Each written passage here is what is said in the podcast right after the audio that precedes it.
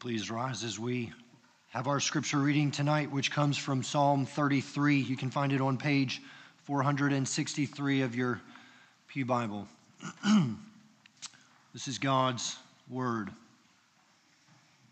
Shout for joy in the Lord, O you righteous. Praise befits the upright. Give thanks to the Lord with the lyre. Make melody to him with the harp of 10 strings. Sing to him a new song. Play skillfully on the strings with loud shouts. For the word of the Lord is upright, and all his work is done in faithfulness. He loves righteousness and justice. The earth is full of the steadfast love of the Lord. By the word of the Lord the heavens were made, and by the breath of his mouth all their host. He gathers the waters of the sea as a heap. He puts the deeps in storehouses. Let all the earth fear the Lord. Let all the inhabitants of the world stand in awe of him. For he spoke, and it came to be. He commanded, and it stood firm. The Lord brings the counsel of the nations to nothing. He frustrates the plans of the peoples. The counsel of the Lord stands forever, the plans of his heart to all generations. Blessed is the nation whose God is the Lord, the people whom he has chosen as his heritage. The Lord looks down from heaven. He sees all the children of man. From where he sits enthroned, he looks out on all the inhabitants of the earth. He who fashions the hearts of them all and observes all their deeds. The king is not saved by his great army. A warrior is not delivered by his great strength. The war horse is a false hope for salvation, and by its great might it cannot rescue. Behold, the eye of the Lord is on those who fear him, on those who hope in his steadfast love, that he may deliver their soul from death and keep them alive in famine. Our soul waits for the Lord. He is our help and our shield, for our heart is glad in him, because we trust in his holy name. Let your steadfast love, O Lord, be upon us, even as we hope in you. The grass withers and the flowers fade, but the word of our God shall stand forever and ever. Let's pray together. Our God, we pray, speak, O Lord, for your servants are listening. We ask it in Jesus' name. Amen. You may be seated. Perhaps you've heard me say this before. Right doctrine leads to right doxology, or right doctrine leads to doxology. If it doesn't, you're not doing it right. If you don't understand the truth of God's word and who he is and what he has done, then you're not praising him rightfully. And that is perhaps what we see most clearly stated in Psalm 33. Some people have tried to say it's a companion piece to Psalm 32. We saw that last week. It's this confession of sin, and the one who is delivered has much to be thankful for, has much to praise the Lord for. But I'm not certain that's the only reason why this psalm is here. I think it's trying to stir the hearts of the people of God. How is it that we are to praise God? And why then should we praise him? Those are our 2 points. How do you praise God? Why should you praise him? Or if I could say it this way, how, that is doxology, why, that is doctrine. Look with me in verse 1-3. He says, shout for joy in the Lord, O you righteous. Praise befits the upright. Give thanks to the Lord with the lyre. Make melody to him with the harp of 10 strings. Sing to him a new song. Play skillfully on the strings with loud shouts. The psalmist is preparing us of what it means and how are we to, in fact, praise the Lord. I do not think the psalmist has in mind, you and I just entirely lack the ability. We just don't have the knowledge of how are we to praise God. I think he's pressing on our hearts for a moment to say, but do you and I, in fact, praise God? I was hopeful that I would have a moment to share this illustration. You all had joy with us a few weeks ago. The battery. You know where I'm going with this. I rarely get to share baseball illustrations. But the Atlanta Braves, if you've been living under a rock and you didn't know this, they won the World Series. I messed that up for you. But I had the privilege with some of you. We went up there for game 1. And it was beautiful.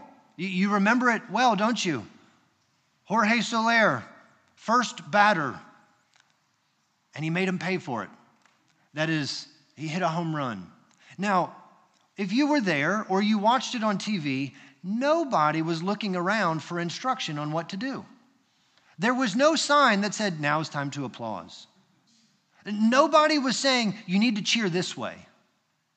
There's never instruction for you and I on how to cheer. Why? Because God has so made you to worship. There is something about the way in which we have been made by God that the whole being of who we are knows instinctively how to praise and how to worship.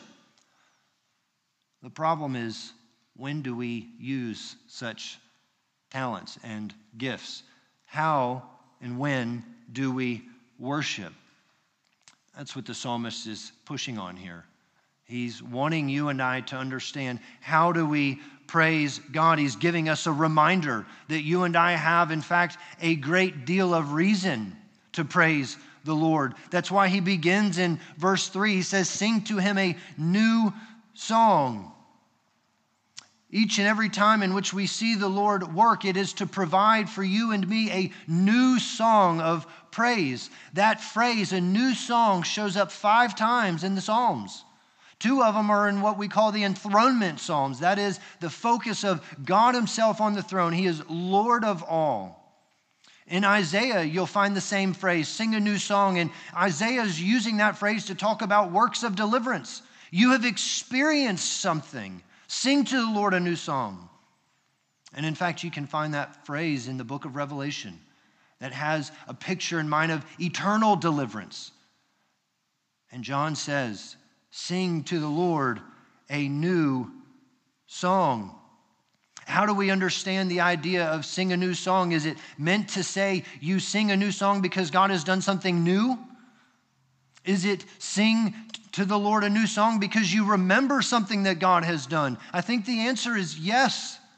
What the psalmist is saying is there is never an acceptable praise in which it is stale. You have a reason to sing because God is always at work. There is Derek Kidner would use the word freshness. There's a freshness in newness. You have seen God do something in your very midst, and you have a reason to sing to him a new song. You could say there's a freshness in oldness. You remember what he has done. Maybe it's in your life, your personal life, your family life. Maybe it's in the life of your church. Maybe it's in the life of your community. Maybe it's in the life of redemptive history. And then there's a freshness. Yes, I'm making up a word. And maybe what we would say is not yetness. So newness, oldness, and not yetness. That is what is to come. We can sing to the Lord knowing for certain that Christ is returning as King. And he's going to bring home his people. There is meant to be a new song upon your lips, upon my lips. There is never meant to be a staleness in our praise of God. We praise him over and over. But the psalmist doesn't just say, sing to the Lord a new song. He says, sing to him a new song and play skillfully on the strings. We should praise God with excellence. Your toes got a little bit stepped on this morning, and so I figured I should step back on them in case you forgot. What is the psalmist saying here? He's pushing. How do we praise God? You praise him skillfully. What does that mean? I don't think he means we're to praise him professionally. I think he's saying we praise him excellently. That has a high calling for you and I. It means we don't have a sloppy worship service. It means the choir needs to practice.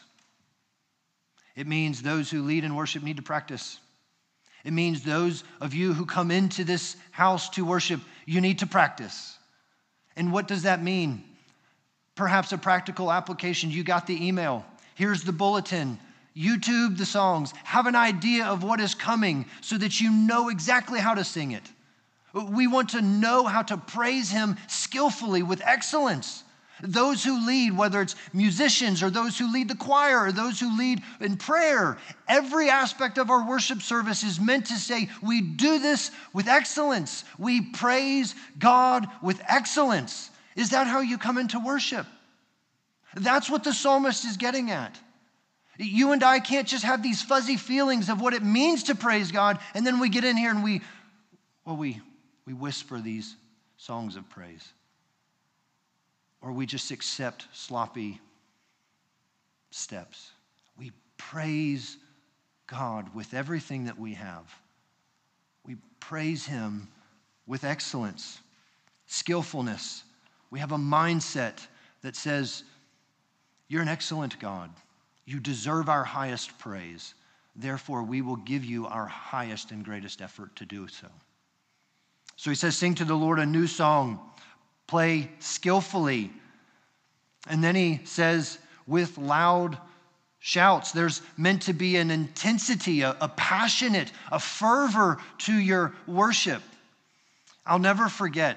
You might not know him personally, and that's okay, but if you've ever heard him speak, Dr. Sinclair Ferguson, he's not a very loud man, but he said on one Sunday, I'll never forget it, he said, the people of God know nothing of the whisper to praise. There's no such thing as whispers of praise in heaven.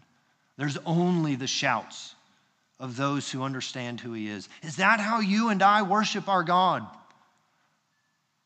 Or are we so concerned about how bad we sound or how silly we look that we sing so quietly and we fail to understand who it is, in fact, that we are here to worship?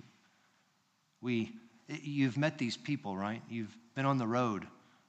Some of them are not Christians, and you can tell just because of what they're listening to. But they don't care who you are. They're dancing in their car. And you enjoy it, don't you? Some of you take your phones out and take a video. But there's something about that isn't there something refreshing that says they don't care that they're at an Atlanta road and it's rush hour and everybody sees them. But they're so captivated by whatever thing that they're listening to that they let themselves go. There's a sense in which we're to let ourselves go in worship because we know who God is. We have a reason to praise him. I'm not saying that there's never a song or a hymn that is to quiet our soul and bring about reflection, but you understand the principle, don't you? When you have all of this enthusiasm and excitement to give to the world, but all you have is a cold, casual, stale word of praise to God, there's a problem. When we can't come in here and praise him with every bit of our being, there's a problem. But you and I can go to the parade and lose our very voice because we're cheering for a baseball team. We want to know how to praise God. Perhaps the reason that we don't know how to praise him is we're uncertain of who it is that we're praising. If you knew who God was, would it not change the way in which you praise him? And that's what the psalmist spends the majority of the psalm on. He gives us a perspective, a preparation for how to praise him. But the bulk of his time is spent saying, why? Why should you and I praise him? The third question and answer of the shorter catechism. What do the scriptures principally teach? The scriptures principally teach what man is to believe concerning God and what duty God requires of man. And the reason why that is a very important question for you is if you've ever read the entirety of the Shorter Catechism, you can really understand the entirety of it with that question. If you understood what they're suggesting here and what the scriptures principally teach, what you would read is from question 4 through about 38 or 39. That is the doctrine. That is what you are to believe about God. And then from 39 or 40 to 107, that is the duty and the morals that God requires of us. And so when we want to understand what it means to praise him, we want to go into the scriptures and let the scriptures tell us why. Psalm 119. You know it because it's very, very long. But did you know that 6 times in Psalm 119, which is a long psalm to say this is the law of God, 6 different times it says, praise God. As we understand the Word of God, our doctrine is to produce doxology. If it doesn't, we're not doing it right. You're not reading your Bible correctly if you don't finish with a praise unto the Lord. So what does the psalmist say? Why are we to praise God? There's a few things that we could put as principles. We are to praise God because of his work and his word. You can see that in verses 4 through 9. He's telling us that there is something inseparable about the word of God and the work of God. That's what Isaiah tells you, isn't it? That the word of God never returns void, but it always finishes what its purpose is. It means that God doesn't speak any empty words. Every time he speaks, there is a work that is accompanied by it. It doesn't mean that you and I know what that work looks like, but it does mean it works. We've heard about this great counselor, Lou Priolo. He was asking a question on church discipline and why people don't want it, don't agree with it, don't like it. And one of the excuses that was given is, it doesn't work. And my thought was, well, how do you know? What does it mean that it works? What happens if the work of discipline was to convict, was to tell someone you're actually wrong and you're a sinner? It works. Or in fact, maybe its purpose was to bring them back in. We don't know all of the works of God, but we do know as he speaks, he does in fact work. There's something inseparable about the word of God and the work of God. And that's why in verse 4, it tells us that the word of God is upright and all his work is done in faithfulness. It means that it's straight. The word of God is level, it is leading somewhere, and it will complete wherever in which it is going. That is how we are to understand God's word. It is never to say something and leave us entirely ambiguous. God reveals himself in his word because he wants us to know who he is, not so that we're questioning who he is. He reveals himself so we know who he is, his word and his work. Now, it's simple enough for the psalmist to say that God made everything. And you and I could say, yes, that is true. But I think what the psalmist is trying to say here is as a reason, as a motivation for why we should praise him, he wants you to know something about the Creator, not just what he created. God's not simply a creator. It's who he is as a creator. And so the psalmist says he's loving. He loves righteousness and justice. There's a steadfast love with God. There's faithfulness. It's a beautiful thing to understand who God is, not simply what God does. And it's interesting, isn't it? Because you read a phrase, and perhaps if you know your Bible well, it made you stop for a moment. Verse, 4? No, 5. He loves righteousness and justice. The earth is full of the steadfast love of the Lord. You've heard that phrase before, haven't you? The earth is full of. But Isaiah tells you it's the glory of God. The psalmist here says, yet the glory of God is full also with the love of God. That is hesed. That's the word that you and I keep hearing about in the Psalter. This never ending, never growing, never leaving, always remaining love of God. That's what the earth is full of. When God shows up, that is what is there with him. This hesed, this steadfast love. And so the psalmist says, You and I as believers have every reason to praise him when you know that that is who God is. You know, no other religion can say that. No other religion has a covenant-making, covenant-keeping God with all of their people. You talk to some other people who participate in different religions. There's anxiety about them, isn't there? They're not certain how their God is going to treat them if they break a commandment. They're not even sure what will God X do if he gets tired of me. What's the point? Other religions have an unpredictable God. But the God of the Bible is extremely predictable. Not in a boring sense, but in a comforting and confident sense. You know who he is, you know what he's about, and you know what he does. It doesn't mean you know all of the works, but you know this is what he says, this is what he requires, and this is how he answers it. There's something quite enjoyable and comforting to know the Hesed God. We don't just praise him for his word and his work. We look at what he's done. What has he done? You get the picture of Genesis 1, don't you?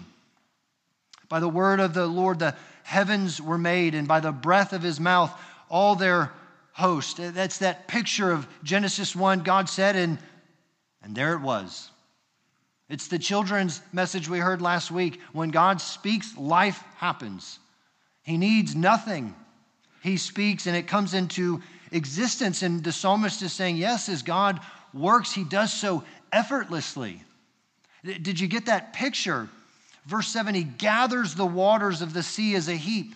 He puts the deeps in storehouses. He's comparing something. He's saying, look at how large the bodies of water are. Yet, in comparison to God, he just scoops them up.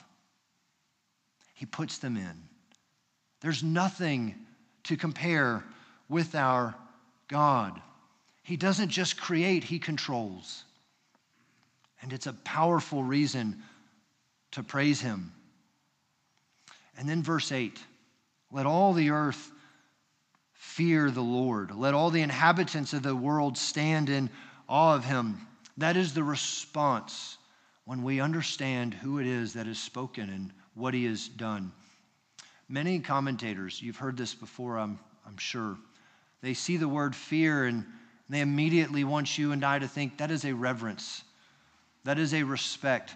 Please don't misunderstand me. Do you need to be reverential in your walk with the Lord? Absolutely. Do you need to be respectful for who it is in which you are worshiping? Absolutely. But I don't think that's entirely what the psalmist is saying here. There is something terrifying about who God is. If you read your Bible, you read Psalm 29, when the voice of the Lord shows up and it is a destructive voice, you don't stand there and say, yeah, that's my bro. He's on my team. We're good buddies. You don't treat God casually. You and I, we should find a weakness about our knees when we see this God. If you want to have respect and reverence, it will become because you were afraid, you were terrified, you saw it. That is the picture that Isaiah is demonstrating in Isaiah 6. When the glory shows up, the building has the right sense to shake. And it's not because they're respecting God. It's because an inanimate object knows who it is that has made his dwelling place within. There's something about you and I that says, we want to be respectful, but if you have never come to the place in which there's something that terrifies you about who God is, perhaps you don't know him the way you need to. We don't remain in that terrified state. We're led by the blood of Christ to an awe. That's what he says. But if we don't know who it is, in fact, that we worship, there's no way that you and I worship skillfully, singing a new song, and we do so with passion, because your God's too small, and he's too controllable. And so we want to have a right view of the God of the Bible. We want to praise him for his word and his work in creation, but we don't want to just stop there. There's a reason for us to praise God because of his work in the coursing of history. Did you see what he says at the end? The Lord brings the counsel of the nations to nothing. He frustrates the plans of the peoples. The counsel of the Lord stands forever, the plans of his heart to all generations. Blessed is the nation whose God is the Lord, the people whom he has chosen as his heritage. Nations have plans. God has a plan. And he says, the plans and the counsel of the Lord, well, it stands forever. What do the Proverbs say? Many are the plans in a man's heart, but it is the Lord that directs his step. Many are the plans in the mind of a man, but it is the purpose of the Lord that will stand. We do not have a God who creates and leaves. We have a God who intervenes. He comes into our world and he understands us. And he says, I have a plan and my counsel will stand forever. And so he says, blessed is the nation whose God is the Lord, the people whom he has chosen as his heritage. It's an interesting word there, heritage. The Hebrew word there, he's describing an inheritance, an estate, an occupancy, a possession. If you were with us a couple of weeks ago, Pastor Smith was talking about this. The idea in Acts chapter 5 that they're the people of God. They're in the promised land. They're in Jerusalem. But what are the people of God doing in the promised land? They're selling it. They're selling off the estate. Or are they? I think what you read and understand in the Bible is what God said about the promised land, it was meant to be a shadow. That's what the author of Hebrews says. These people are looking for a heavenly country whose maker and builder is God. What a joy it is to be a citizen who finds not their citizenship here, but there. And so he says, there's reason for us to praise God because he works in the course of history. When you and I think nothing is happening, God is, in fact, doing something. We see something about this God in history. In verse 13, he looks down from heaven. He sees all the children of man. He sits enthroned. He looks out on all the inhabitants of the earth. He who fashions the hearts of them all and observes all their deeds. You hear what he's saying. All. We have a perfect knowing God. He sees externally. In fact, he sees internally. That's the picture of the heart. He doesn't just see the actions of what's going on. He sees the motivations of why you did it. He knows the heart and he knows the hand. And he observes them all. He knows them all. You cannot hide. You cannot escape. He has perfect knowledge and he has perfect control.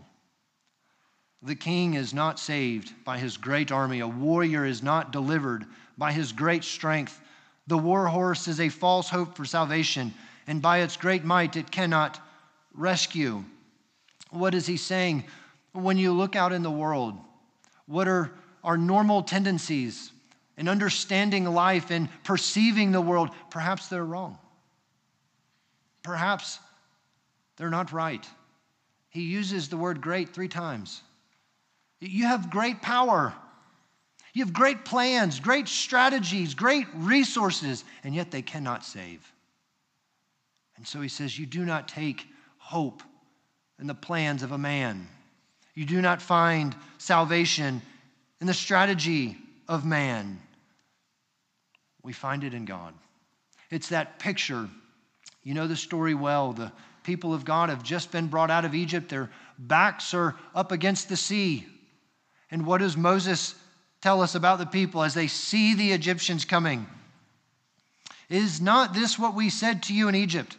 Leave us alone that we may serve the Egyptians. For it would have been better for us to serve the Egyptians than to die in the wilderness. And Moses said to the people, fear not, stand firm and see the salvation of the Lord, which he will work for you today.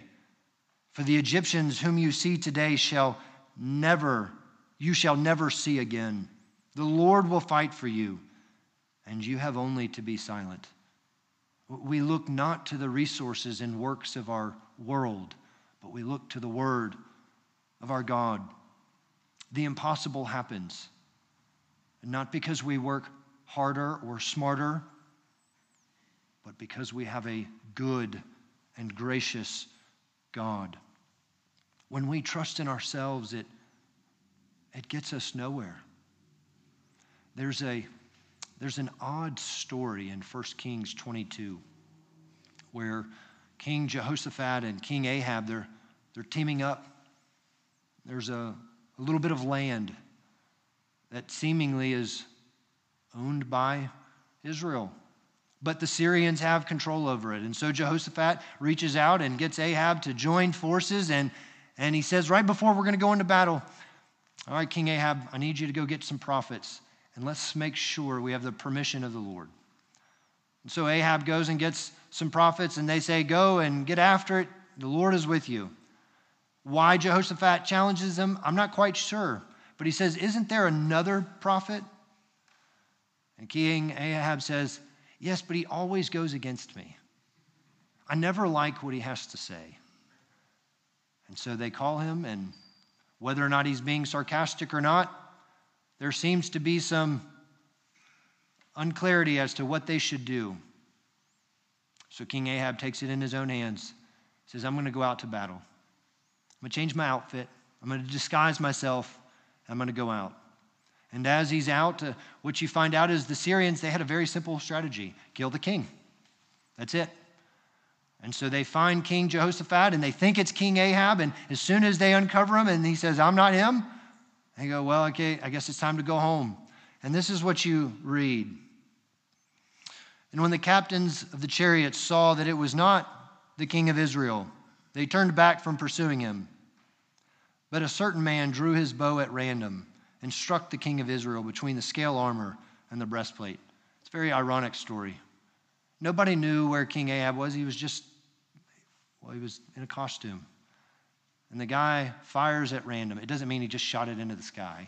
It means he doesn't know who he's shooting at. And he killed the king of Israel. When we trust in ourselves, it gets us nowhere.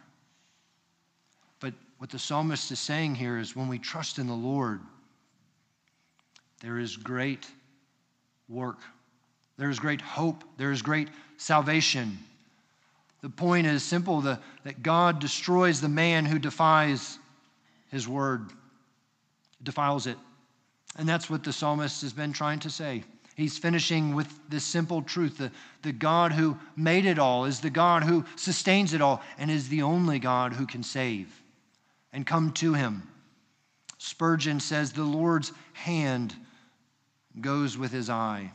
And that's what you see in verse 18. Behold, the eye of the Lord is on those who fear him, on those whose hope is in the steadfast love of the Lord. The shouts of praise that we begin with finish with some quiet expectation. The waiting of God's people. 3 times the psalmist says, our. What is he saying? He's saying he wants you to own this. You have a possession. When you know who God is, there's ownership in how you praise him. There's reason for praising him. There's commitment to praising him rightfully. The God who promised is faithful. Trust him. And so he says, what's the constant position of a Christian? Your soul waits for him. We wait. What's the overflow of faith? Gladness. When you trust in the Lord, you cannot help but be joyful. And he offers us a prayer. How are you and I to pray as believers? You pray verse 22 and pray it regularly. Let your steadfast love, O Lord, be upon us, even as we hope in you. You have a little bit of an answer tonight to that, don't you? Lord, keep your steadfast love upon us. Keep your covenant faithfulness. It's displayed. We have a picture of the covenant faithfulness of God. And yet there's something in which we're still awaiting. There's a not yetness. There's a final consummation in which we're awaiting the returning of the king. But until that king returns, he says, eat, feast, and be reminded of who I am in order that you might rightfully, truthfully, passionately skillfully. Praise him. Let me pray to that end. Our God and our Father, we marvel at the fact that you are God. You are holy. You are good. You are righteous. You are just. You are loving. You are angry. You are gracious. And you are faithful. We have many more reasons to praise you. It's easy to be thankful for carnal things, and we want to be thankful for those things, and yet we pray, O Lord, teach us again and again the truth of who you are and what you do according to your word, that we would praise you with all of our being. And that's what the psalmist said, praise befits the upright. We want to know the straightness, the completion of your word and where it takes us, and that is Christ. And so I do pray, help us, O Lord, as a church. Help us to know your truth, be committed to your truth, for your truth will show us how to praise and worship you. And we ask this in Jesus' name. Amen.